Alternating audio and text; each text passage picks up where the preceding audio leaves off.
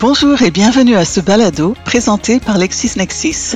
Je suis Leïla Msadek, membre de l'équipe LexisNexis. Ce balado contient des résumés provenant du bulletin hebdomadaire Jurisprudence en ligne, touchant des domaines de droit divers et comportant des décisions récentes et significatives ayant nouvellement été sélectionnées dans le bulletin disponible sur LexisAdvance QuickLaw pour la semaine du 11 février 2021. La première décision que nous allons aborder ensemble traite de droit criminel. Il s'agit de l'affaire Yombo contre R, rendue le 17 septembre 2020 par les juges Gagnon, Beaupré et Moore de la Cour d'appel du Québec. Yombo se pourvoit contre le jugement, le déclarant délinquant à contrôler.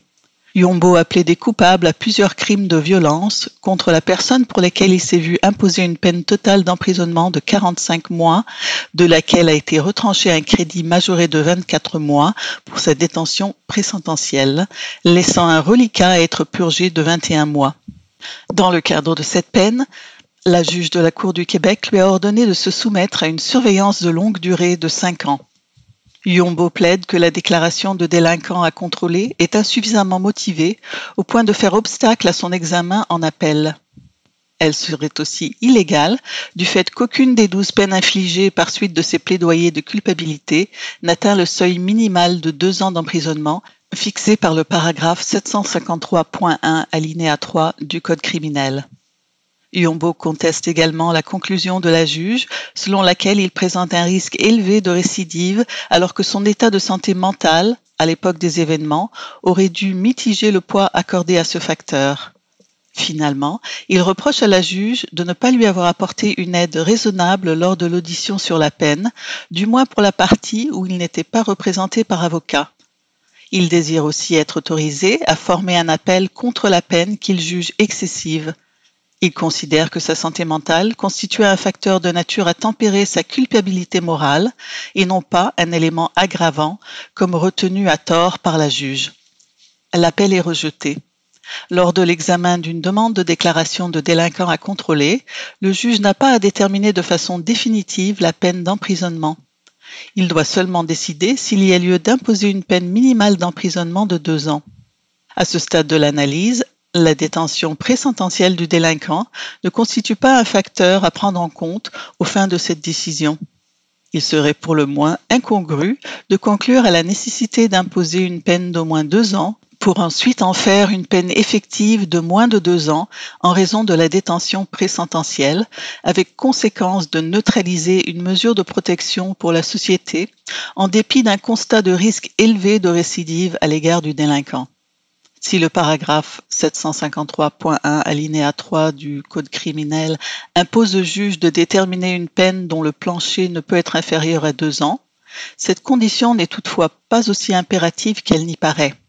À cette seconde étape, le juge conserve la discrétion conférée par le paragraphe 719 alinéa 3 du Code criminel pour prendre en compte, le cas échéant, toute période que le délinquant a passée sous garde par suite de son infraction. Au regard de ce facteur, la durée de la peine d'emprisonnement infligée, la peine nette, peut même être inférieure à 2 ans, sans pour autant contrevenir au paragraphe 753.1 alinéa 3 du Code criminel. L'exigence prévue par cette disposition nécessite seulement que la peine totale, déterminée pour l'ensemble des infractions pour lesquelles le délinquant a été déclaré coupable, atteigne le seuil légal fixé par la loi. Il serait contradictoire d'affirmer qu'un délinquant peut être contrôlé en raison d'une seule condamnation à 24 mois d'emprisonnement et, du même souffle, prétendre que celui condamné à une peine totale de 45 mois, comme en l'espèce, pourra s'éviter une telle ordonnance au motif qu'une des peines consécutives n'atteint le seuil de 2 ans fixé par la loi. La prise en compte du principe de la totalité des peines aux fins de l'application du paragraphe 753.1 alinéa 3 du Code criminel est directement liée à la déclaration de délinquant à contrôler. Cette conclusion s'impose au regard de la pluralité des condamnations pour des crimes de violence dont s'est rendu coupable un délinquant qui, lorsqu'analysé globalement, participe de façon étroite au besoin de contrôler le danger reflété par ces condamnations. La juge a respecté en substance les étapes procédurales liées à une déclaration de délinquant à contrôler à la fixation de la période de surveillance de longue durée et à la détermination d'une peine appropriée.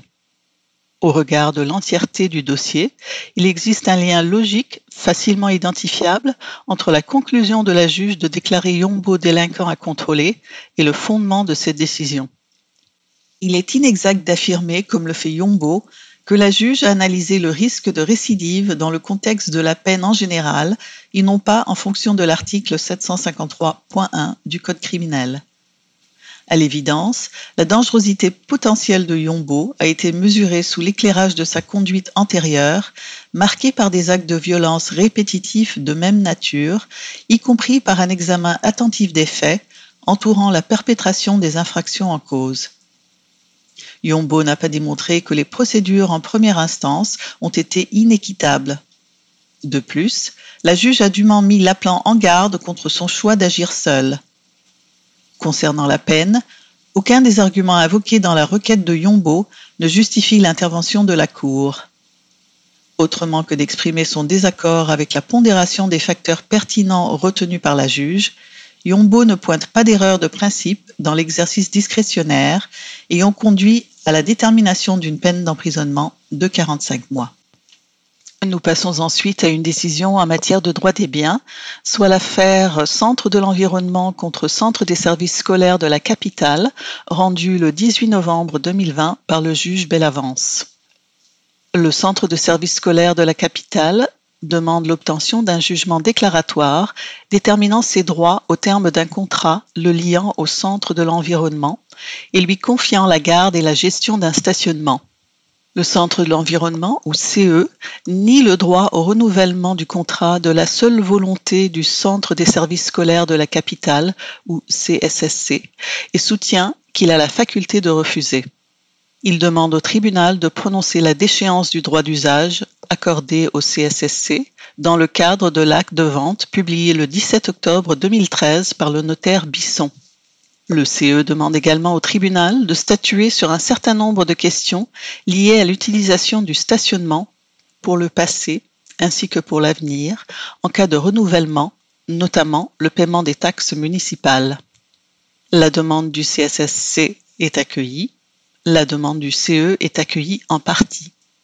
De l'avis du tribunal, les termes utilisés dans le contrat sont clairs et non ambigus quant à la possibilité pour le CSCC de renouveler le contrat pour une première période de 5 ans de sa seule volonté. L'utilisation des mots « puis de gré à gré » dans le dernier paragraphe de la clause intitulée « Considération » marque sans aucun doute une différence entre la première éventualité de renouvellement à l'échéance de 2018 et celles qui suivront par la suite et où s'imposera alors seulement la conclusion d'une entente de gré à gré. Par ailleurs, il faut également donner raison au CSCC sur la question de l'étendue des pouvoirs et obligations des parties.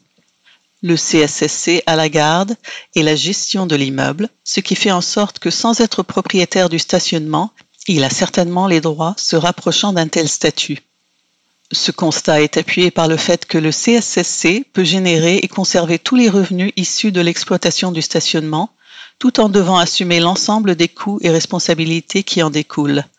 Cette interprétation est confirmée par la pratique, puisque jusqu'à l'échéance du mois de juin 2018, jamais en 14 ans le CE n'a-t-il remis en question le droit du CSSC d'exploiter le stationnement comme bon lui semblait, à part quelques problématiques d'entretien.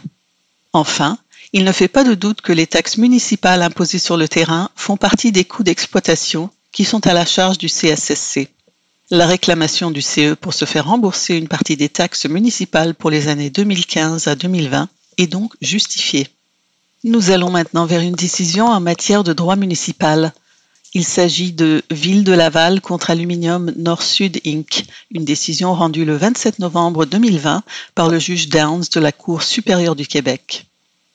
Appel par la Ville de Laval d'un jugement de la Cour municipale de Laval qui acquitte Aluminium Nord-Sud Inc., sur un chef d'avoir stationné un camion à un endroit interdit en contravention de l'article 80.1 du règlement L 6070 de la Ville de Laval.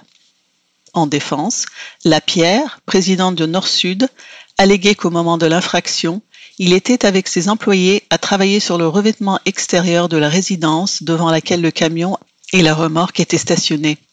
Ainsi, il ne pouvait garer son camion et sa remorque ailleurs que devant la maison où les travaux étaient en cours, et ce, pour des raisons de sécurité. La juge d'instance a conclu que Nord-Sud bénéficiait du moyen de défense de nécessité. La Ville soutient que le juge a erré en droit en accueillant une défense de nécessité sans respecter les critères des arrêts Latimer et Perca. L'appel est accueilli. Il y a un verdict de culpabilité.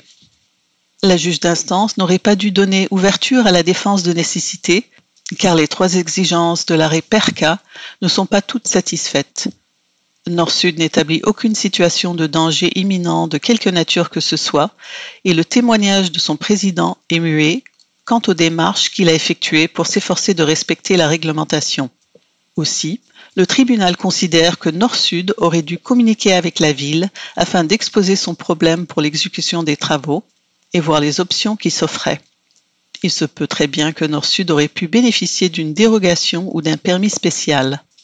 Par ailleurs, aucune des conditions de la défense d'impossibilité n'est satisfaite.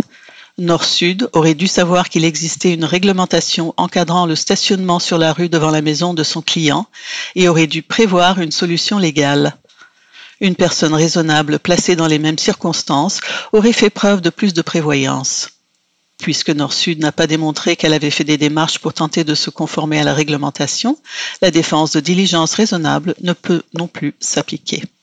Nous allons maintenant vers une autre décision en matière de droit municipal. Il s'agit de Ville de Laval contre Ouellet, une décision rendue le 1er décembre 2020 par le juge Alary. La Ville de Laval demande l'émission d'ordonnances en vertu de l'article 227 de la Loi sur l'aménagement et l'urbanisme contre Ouellet et sa société 9145-8315 Québec Inc. Elle leur reproche d'exploiter une entreprise d'entretien paysager et de déneigement en zone résidentielle, d'avoir agrandi le garage extérieur au-delà de la superficie permise et d'avoir construit un abri d'auto sans obtenir de permis au préalable et dont la dimension excède la superficie permise. La Ville demande que cessent les usages prohibés, de démanteler et de retirer tous les équipements liés à ces usages et de démanteler le garage détaché afin de rendre l'immeuble conforme. Où elle soutient que l'exploitation de son entreprise commerciale bénéficie de droits acquis. Il soulève avoir obtenu un permis de construction en 1998 pour le garage, lui permettant une construction de 1000 pieds carrés. Il soutient que la Ville fait preuve de harcèlement à son égard. Compte tenu de sa bonne foi et du fait que les contraventions réglementaires reprochées sont, selon lui, de peu d'importance, il demande au tribunal d'exercer sa discrétion en rejetant la demande de la Ville. La demande est accueillie. La propriété de Ouellet ne bénéficie d'aucun droit acquis quant à l'exploitation d'une entreprise d'émondage d'arbres et de déneigement en zone résidentielle. Au moment où il a commencé l'exploitation de son entreprise à partir de sa résidence en 1991, l'usage commercial n'y était pas permis. D'autre part, l'usage fait par Ouellet de son garage extérieur et de son abri d'auto attenant au garage détaché ne constitue pas un usage domestique ou complémentaire au sens des règlements de la Ville. Le permis permettant à Ouellet d'utiliser une partie de l'intérieur de sa résidence comme bureau d'affaires ne l'autorise pas à stationner des véhicules de type utilisé pour ce commerce, notamment deux camions chargeurs, ou d'une quelconque façon à exploiter son entreprise de déneigement et d'émondage sur les lieux. Seule la partie administrative des activités est permise à l'intérieur de la maison. L'usage du garage détaché et de l'abri d'auto qui y est attenant n'est pas un usage complémentaire car il ne sert pas à améliorer l'utilité, la commodité et l'agrément de l'usage principal d'habitation. Par ailleurs, le tribunal conclut que Ouellet a agrandi son garage détaché au-delà de la superficie permise. La Ville n'a jamais autorisé la construction d'un bâtiment fermé de 1000 pieds carrés. Enfin, la construction d'un abri d'auto attenant au garage détaché de Ouellet devait faire l'objet d'une demande de permis. La preuve ne révèle pas que le coût de la construction de l'abri soit inférieur à 500 $, ce qui l'aurait exempté de l'obtention du permis. Le tribunal est d'avis qu'il n'existe pas de circonstances exceptionnelles, faisant en sorte qu'il devrait rejeter les demandes d'ordonnance de la Ville. Ouellet contrevient clairement au règlement de la Ville.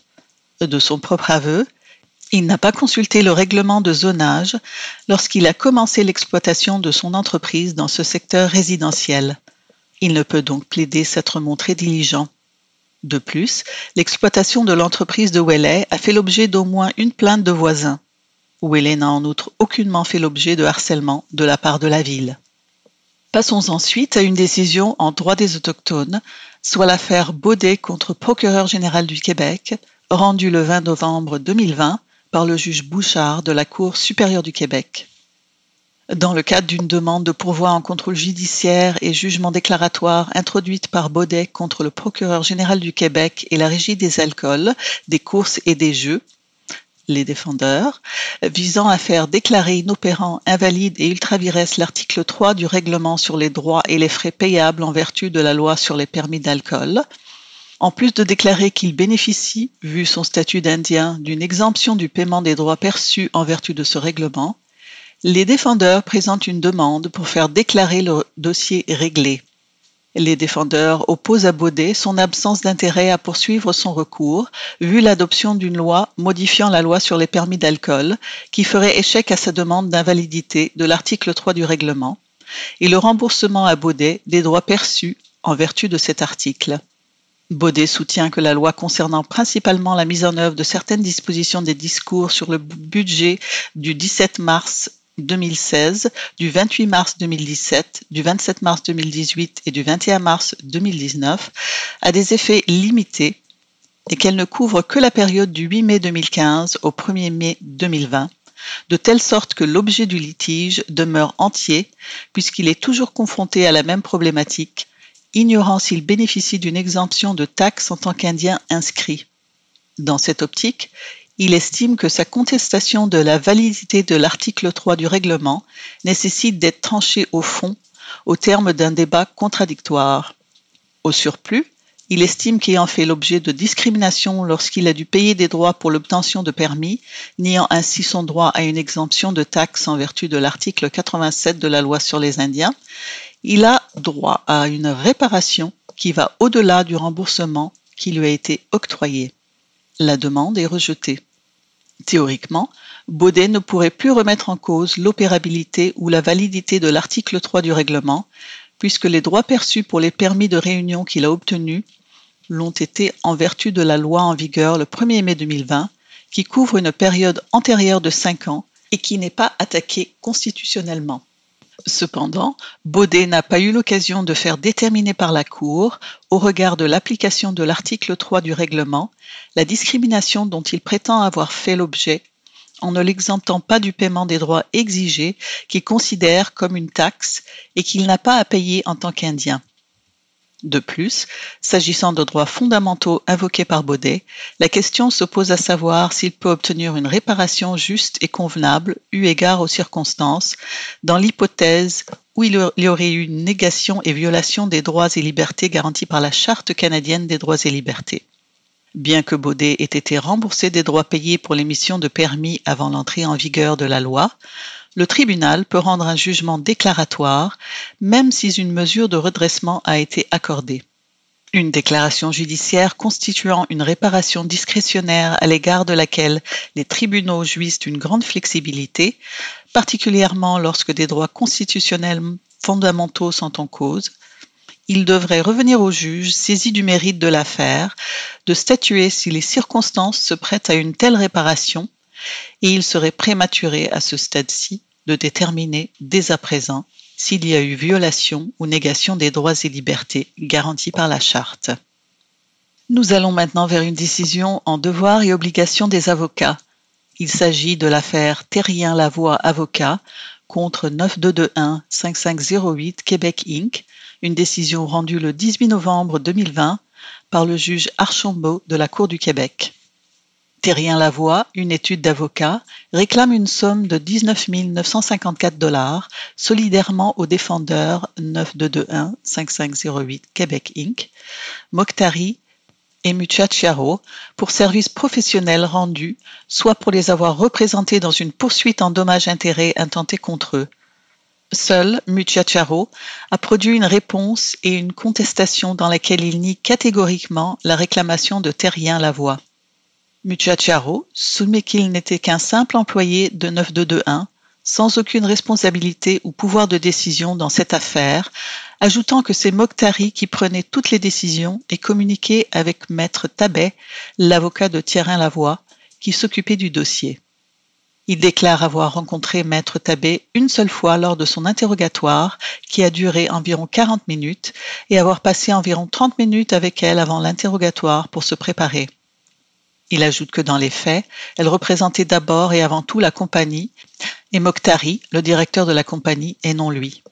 Mouchacharo rapporte que suite à un règlement hors cours verbal qui n'a jamais été signé, Maître Tabet a cessé d'agir au dossier. Il déclare qu'il s'est alors représenté seul, qu'il s'est présenté chez les avocats de la partie adverse et qu'il a réglé son dossier hors cours sans avocat. La demande est accueillie en partie. Le tribunal est d'opinion que Thérien Lavoie a prouvé le bien fondé de sa réclamation contre les défendeurs 9221 et Moktari et ajoute que ces derniers sont responsables solidairement du paiement des factures de la demanderesse totalisant la somme de 19 $954. Il ressort de la preuve que Maître Tabet n'a pas discuté des tenants et aboutissants du dossier avec Mouchacharo et que c'est avec Moktari qu'elle en a discuté. En présumant, comme elle l'a fait, que Mouchacharo savait qu'il donnait un cautionnement et une garantie solidaire et personnelle, Maître Tabet a manqué à ses obligations de renseignement prévues aux articles 2100 et 2102 du Code civil du Québec. Les obligations de renseignement et d'information font en sorte que l'avocat doit expliquer au client la notion de solidarité et celle de cautionnement quand le mandat qu'il veut faire signer à son client contient de tels engagements de la part du client. La preuve prépondérante est à l'effet que c'est Moktari qui a contacté et donné mandat à Maître Tabet et au cabinet Thérien Lavoie et qui a discuté de ses modalités et des coûts impliqués. C'est lui qui a signé le mandat en son nom personnel et au nom de sa compagnie et qui a convenu de ses modalités. La signature de Mouchacharo n'était donc plus qu'une formalité et le tribunal est d'opinion que c'est de cette manière que les choses se sont déroulées. En conséquence, le tribunal est d'opinion que Thérien Lavoie n'a pas prouvé le bien fondé de sa réclamation en ce qui concerne le défendeur Mouchacharo. Nous allons maintenant vers une décision en faillite et insolvabilité. Il s'agit de Syndic de 106-42622 Canada Inc., une décision rendue le 7 décembre 2020 par le juge Imer de la Cour supérieure du Québec. Le syndic de 106-42622 Canada Inc. présente une requête pour enjoindre Infrastructure To-Go Inc. à payer le solde du prix de vente. Le 4 février 2020, To-Go a transmis une offre d'achat pour certains actifs de la débitrice pour un prix de 313 $000. Le 5 février, la débitrice a fait cession de ses biens et un syndic a été nommé. Le 7 février, le syndic a obtenu la permission du tribunal pour vendre les biens. Le 12 février 2020, le syndic et To-Go ont signé le contrat de vente prévoyant qu'un solde de prix de vente serait payable en versement. To-Go et son dirigeant Berger considéraient que les données numériques étaient incomplètes et que Vézina et Langlois, les dirigeants de la débitrice, se servaient de ces données pour le compte d'un compétiteur. Ils ont alors refusé de payer le solde au prix de vente. Le syndic présente en conséquence une requête pour enjoindre To-Go à payer le solde du prix de vente. Il demande que Berger soit solidairement tenu au plein paiement du solde dû et non seulement au montant auquel il s'était engagé à titre de caution. Il demande donc le soulèvement du voile corporatif. To-Go réclame par demande reconventionnelle la perte de profit pour une occasion d'affaires qui lui a été dérobée et des dommages exemplaires pour un total de 135 $136. Elle demande que compensation soit opérée entre ces dommages et toute somme qui pourrait être due au syndic. Le syndic allègue que Berger et To-Go ont besoin de la permission du tribunal pour déposer cette demande reconventionnelle. Berger demande que sa caution personnelle soit déclarée nulle. Le syndic allègue que Berger et To-Go ont besoin de la permission du tribunal pour déposer cette demande reconventionnelle. Dans une procédure distincte, Berger et To-Go demandent aussi l'intervention forcée de Langlois et Vézina à titre de mise en cause. Ils soutiennent que tout porte à croire que les fichiers informatiques ont été manipulés, altérés ou détournés par Vézina et Langlois, et ce, pour le bénéfice d'un compétiteur To-Go. Le syndic dépose aussi une opposition à cette demande d'intervention forcée. Les demandes sont rejetées. Les actes reprochés au syndic par To-Go et Berger sont clairement de la nature de ceux où la permission du tribunal est requise. Une vente a été autorisée par un jugement de la Cour supérieure.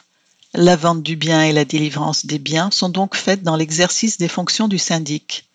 Un contrat de vente a été signé et To-Go se plaint que le syndic a été fautif en exécutant ses obligations en vertu du contrat, référant à une disposition contractuelle qui prévoit que les comptes comprenant des données numériques ne doivent pas être vidés ni altérés. Le tribunal est d'avis que les clauses de l'offre d'achat et du contrat de vente et les conclusions du jugement autorisant la vente excluent explicitement la responsabilité pour les actions que To-Go et Berger reprochent au syndic. Par ailleurs, il n'y a aucun allégué dans la demande reconventionnelle qui, même si tenue pour avérée, justifierait d'écarter ces clauses.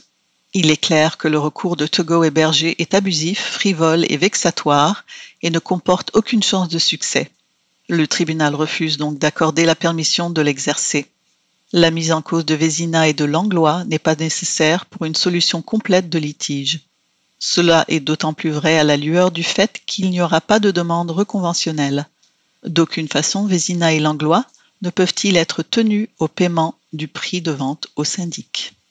Enfin, nous terminons ce balado avec une décision en matière de procédure civile, soit l'affaire Télébec contre 9238-0831 Québec Inc., rendue le 14 décembre 2020 par les juges Pelletier, Schrager et Hogue de la Cour d'appel du Québec. Les appellantes se pourvoient contre un jugement qui accueille la demande d'exercer une action collective à l'égard de Télébec, tout en refusant une telle demande à l'égard de Vidéotron. Le premier appel, entrepris par Télébec, porte sur la compétence de la Cour supérieure au regard de la demande et des arrêts récents de la Cour, Bell Canada contre AK Trudel et Masson contre TELUS Mobilité. L'appelante soumet principalement à la Cour que le Conseil de la radiodiffusion et des télécommunications canadiennes, CRTC, a compétence exclusive quant au litige, ce dernier relevant de la loi sur les télécommunications. Cet appel soulève également des questions relatives aux critères à rencontrer aux fins de l'autorisation d'une action collective en vertu des paragraphes 1 et 2 de l'article 575 du Code de procédure civile. Le deuxième appel, entrepris par 9238-0831 Québec Inc., porte quant à lui sur l'analyse du deuxième critère d'autorisation de l'action collective et sur la suffisance des faits allégués au regard des conclusions recherchées. 9238 ou Boustifo a conclu un contrat de service de téléphonie filière et d'Internet avec Télébec. Le tarif général de Télébec prévoit des frais dans le cas d'une résiliation unilatérale de la part du client. Boustifo a communiqué avec Télébec afin de mettre fin à son contrat. Un représentant de cette dernière informe alors que des frais de résiliation de 1760 $ plus taxes lui seront facturés, ce qui équivaut environ à 50% du coût des services pour le terme du contrat. Boustifo a alors demandé la nullité des clauses de résiliation du contrat ainsi que des dommages-intérêts représentant l'intégralité des frais de résiliation perçus afin de sanctionner des pratiques de commerce quant à l'imposition des frais de résiliation et de renouvellement du contrat. Elle allègue que Vidéotron impose des frais de résiliation similaires, ce qui doit donner lieu à des sanctions. Le juge a conclu néanmoins à la présence d'une apparence de droit à l'écart de Télébec, tout en soulignant que l'analyse du caractère abusif ou non des clauses devra être faite lors du procès au fond. Il a rejeté l'argument voulant que le CRTC soit seul compétent pour entendre le litige. Il a donc accueilli la demande pour autorisation d'exercer une action collective à l'égard de Télébec et a attribué à Boustifo le statut de représentante.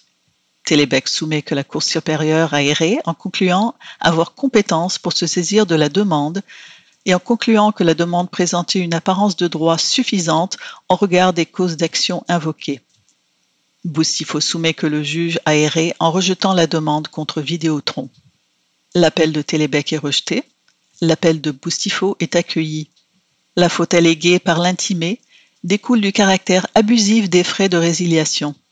L'action en nullité et en dommages-intérêts n'est pas étrangère aux mesures de réparation pouvant être demandées afin de sanctionner des pratiques de commerce dans un litige en droit privé. Le juge n'a pas fait d'erreur en rejetant l'argument de Télébec sur la compétence d'entendre la demande d'autorisation de l'action collective. Même devant la brève analyse du juge, il ressort clairement de la procédure introductive que les faits allégués paraissent justifier les conclusions recherchées telles que prévues par l'article 575 alinéa 2 du Code de procédure civile. Les questions communes identifiées par le juge justifient l'autorisation du recours. On ne peut pas conclure que l'exclusion du droit à la résiliation de l'article 2125 du Code civil du Québec emporte l'absence de cause d'action à l'égard de Vidéotron. Ainsi, le juge a fait erreur en concluant à l'absence d'apparence de droit quant à Vidéotron. La cause d'action proposée contre Vidéotron est fondée sur l'article 1437 du Code civil du Québec, n'apparaît ni frivole ni manifestement non fondée en droit. C'est déjà la fin de notre balado de résumé du Québec pour cette semaine. Vous pouvez retrouver d'autres résumés de décisions dans notre bulletin Jurisprudence en ligne de cette semaine dans LexisAdvance QuickLaw. Nous vous remercions de votre écoute et nous vous souhaitons une bonne semaine. À bientôt.